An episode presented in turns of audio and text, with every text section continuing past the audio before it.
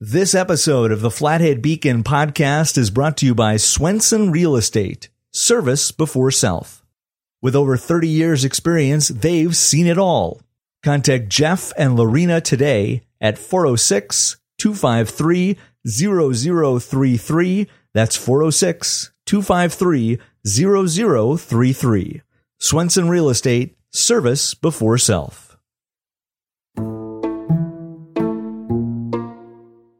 From here in the beautiful Flathead Valley, I'm Micah Drew, and this is the Flathead Beacon Podcast for Wednesday, September 8th. The school year has started, and Flathead Valley public school districts have been solidifying their COVID 19 policies for months in preparation. By federal law, students in all districts are required, whether vaccinated or not, to wear face coverings on public transportation, which includes school and activity buses. Beyond that, however, districts have a lot of leeway to draft their own policies, which has led to a patchwork of guidelines across the valley. All districts are encouraging but not requiring COVID 19 vaccinations, as only a quarter of children, ages 12 to 17, in Flathead County have received at least one dose. Up in Whitefish, the school board approved a plan that requires face coverings indoors for students, staff, and visitors in kindergarten through 6th grade and recommends them for grades 7 through 12. Columbia Falls, however, has opted to make face coverings optional, as has Bigfork. Down in Somers and Lakeside, an emergency meeting held last week by the school board repealed what was a mandatory face covering requirement for the first six weeks of school.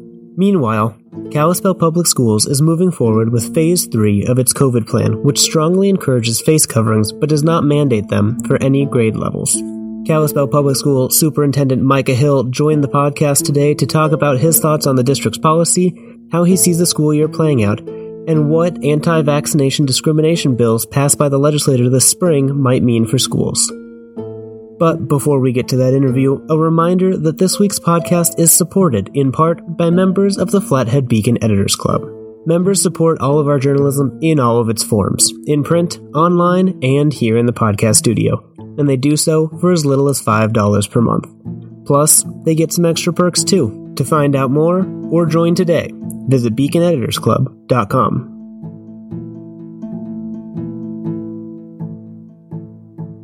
Now on to this week's guest, Kalispell Public School Superintendent Micah Hill, who I talked to Tuesday afternoon. As a side note, this might be the highest concentration of Micahs in a single place in the history of the world. All right. Well, I'm assuming most people know you by name now after the last year, but can you introduce yourself and your role in the community? My name is Micah Hill, and I am the superintendent of Kalispell Public Schools. So you took this job uh, a little over a year ago, uh, which coincided with the start of one of the weirdest school years we've uh, probably ever seen. Can you talk to me a little bit about what it was like stepping into that role and then immediately having to deal with a pandemic?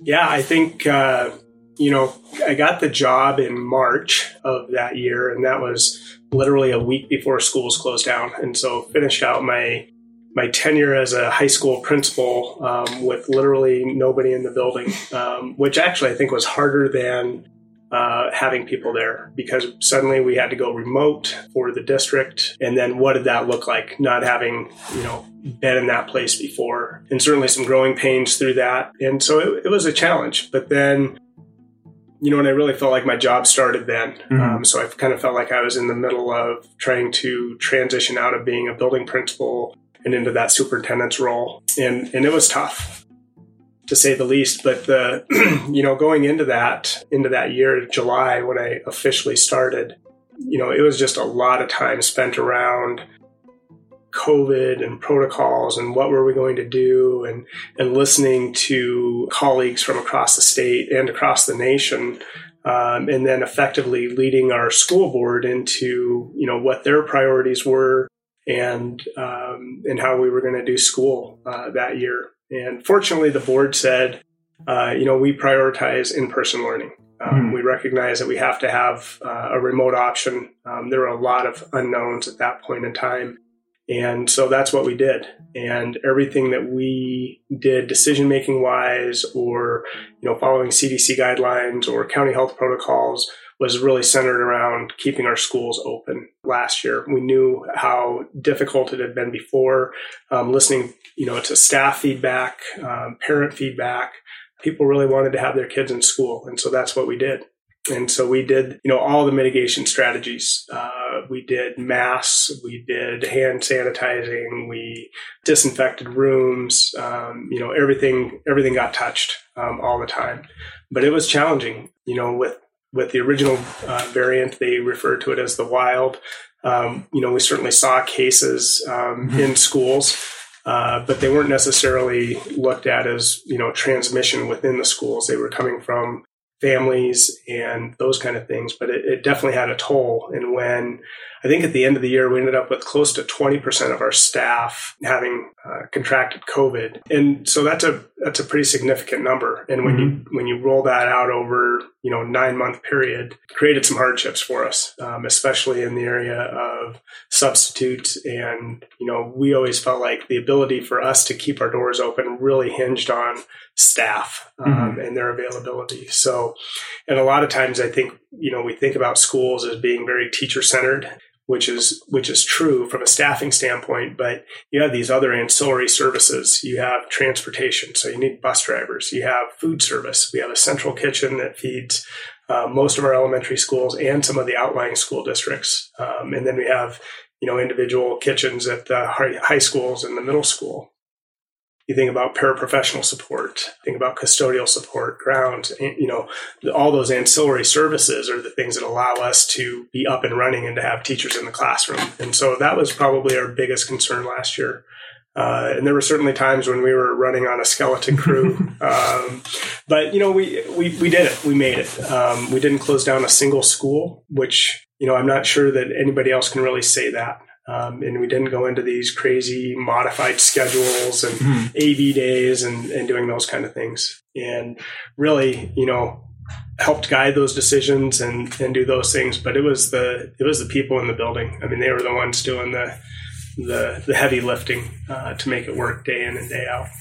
Yeah, I know the the district was the only one in the in the whole state that never shut down a school uh, all year. Yeah, um, the double A's. Yeah uh, which is, I mean, impressive just across the board with with all of the precautions you were taking and, and how strict you were uh, keeping up with all those measures. It seems like it worked. Now that we're going into the second year of schooling during a pandemic, what is the official position of the district and what are all the protocols in place this year that people need to be aware of?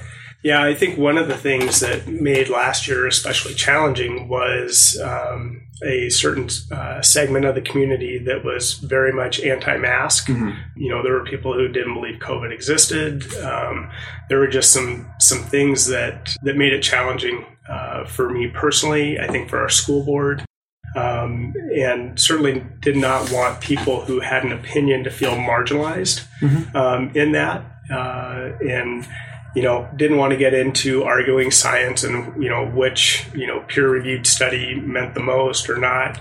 Um, we were really trying to focus on, you know, what were those CDC recommendations and things like that. You know, coming out of, out of June, uh, you know, really felt like things were going well for Flathead County. I mean, case numbers were really low. You know, at the end of school, we were hardly seeing any cases at all. Uh, those things were all really positive. But then, you get this Delta variant, and and so it's more transmissible. You know, we looked at a lot of the the data within the county. We get a lot of information from Joe Russell, but we also have a COVID advisory council that you know consists of pediatricians, uh, Dr. Lambrecht, the CEO of Logan Health, mm-hmm. um, you know, and, and area superintendents. And so as we were going into this year, and then uh, you know, vaccines were made available for everybody age 12 and older. Teachers weren't even eligible for them until April.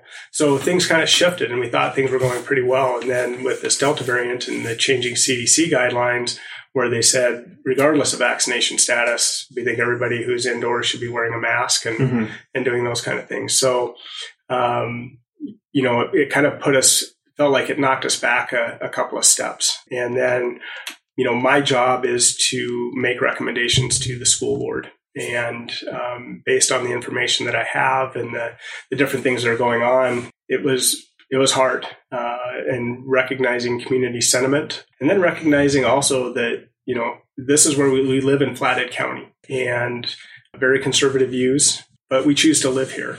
And so I know, you know, when when my recommendation was to keep masks optional, uh, there were people in the county that really felt like that's a mistake, mm-hmm. um, and and I don't I don't blame them, and I and I don't think that uh, masks are ineffective.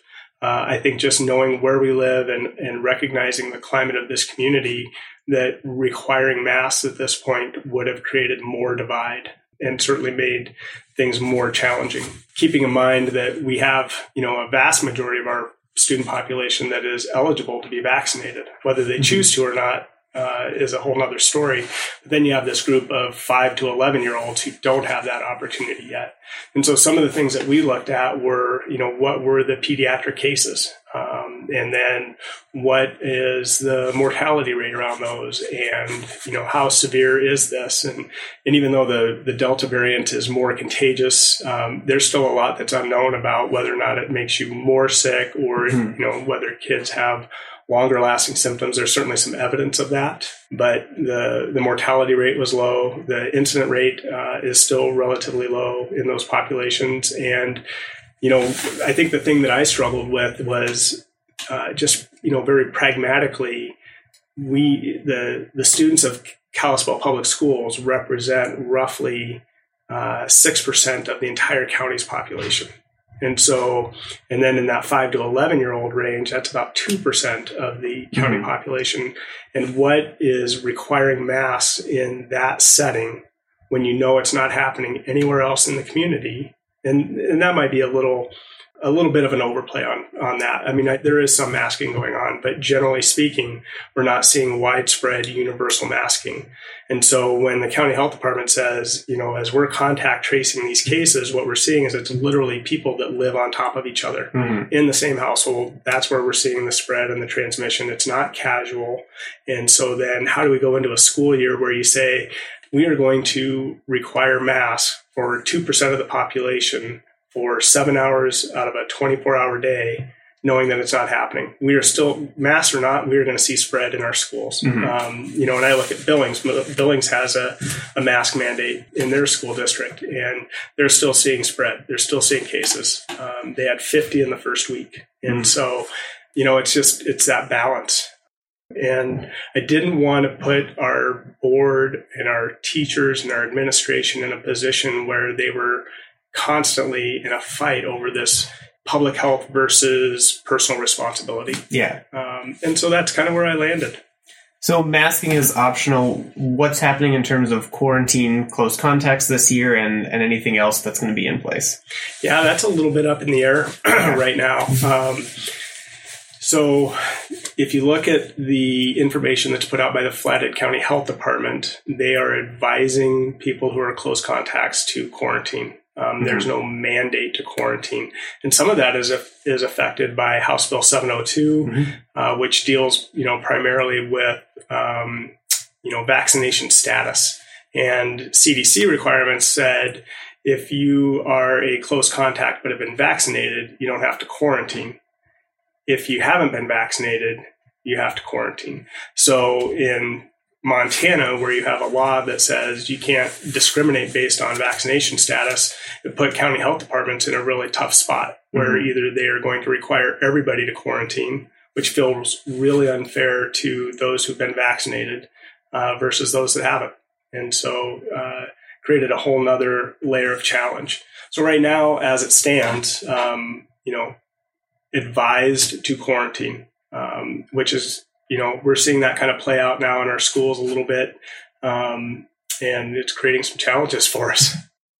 Uh, the other challenge I know that you mentioned last year, it's it's it's not just teachers that make the school run, but it's it's the bus drivers, it's people in the paraprofessionals and, and all the auxiliary people. I know that a shortage of bus drivers is happening all over the valley and, and several sporting events have also already been canceled do you see this being a problem all year in terms of those are the people that might cause the school to to have to shut down? Yeah, I, you know, I think you know, give a little bit of perspective on it. The Kalispell Public Schools has its own buses mm-hmm. and drivers, uh, and they make up about fifty percent of all the routes. Okay. And then we contract with four other companies um, to provide transportation services. Kalispell Public Schools, we have a bus driver for every route, mm-hmm. um, and we have a couple of substitutes uh, in in the back. But I think when you look at what could potentially cause a, a school to shut down, you know, you think about what are your contingency plans, right? So let's just say one day we we have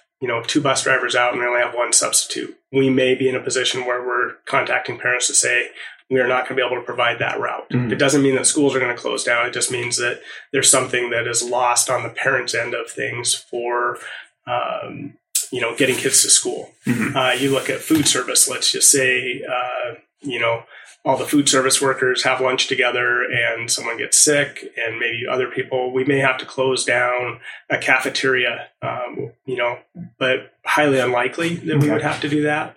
Um, same thing with paraprofessionals. If, if we're short on paraprofessionals and we don't have substitutes kids have less support and services in the classroom. Same with custodians. If you're short on custodians, teachers might have to pick up the load and empty their own trash and wipe down their desks and and do things like that. So mm-hmm. I think from a staffing standpoint, the we feel like there's a contingency for everything. It just means reduced services, um, yeah. which isn't uncommon. I mean, that's what you see, you know, currently in the in the food service industry uh, and other industries where restaurants are closed two days of the week because they can't find enough people to, to do that. So that labor shortage is certainly uh, an issue, not just for Kalispell Public Schools, but you know, valley wide.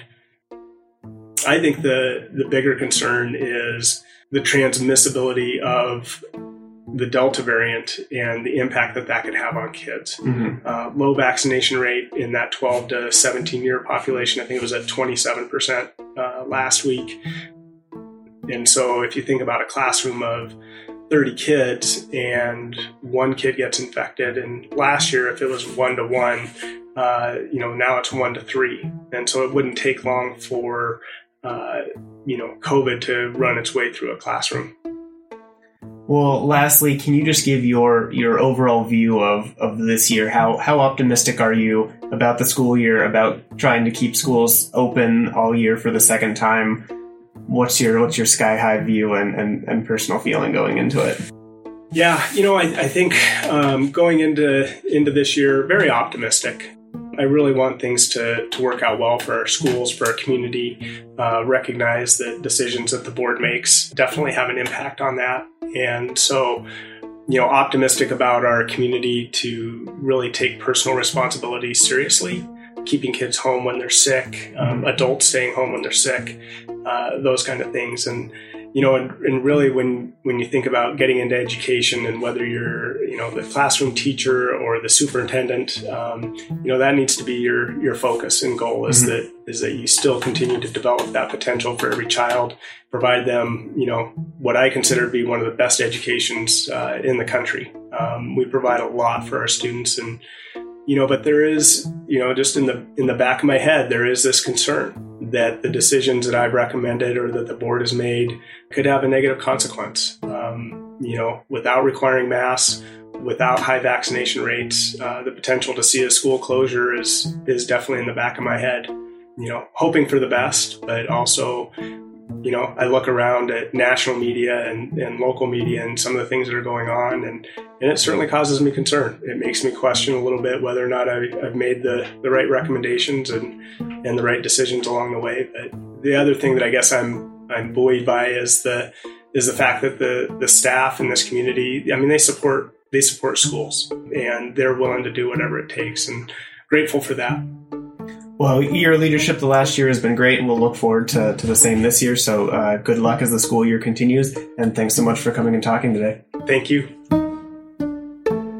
All public schools are now back in session, and both school and public health officials will be closely tracking the spread of COVID and working to keep students safe, healthy, and learning in the classroom.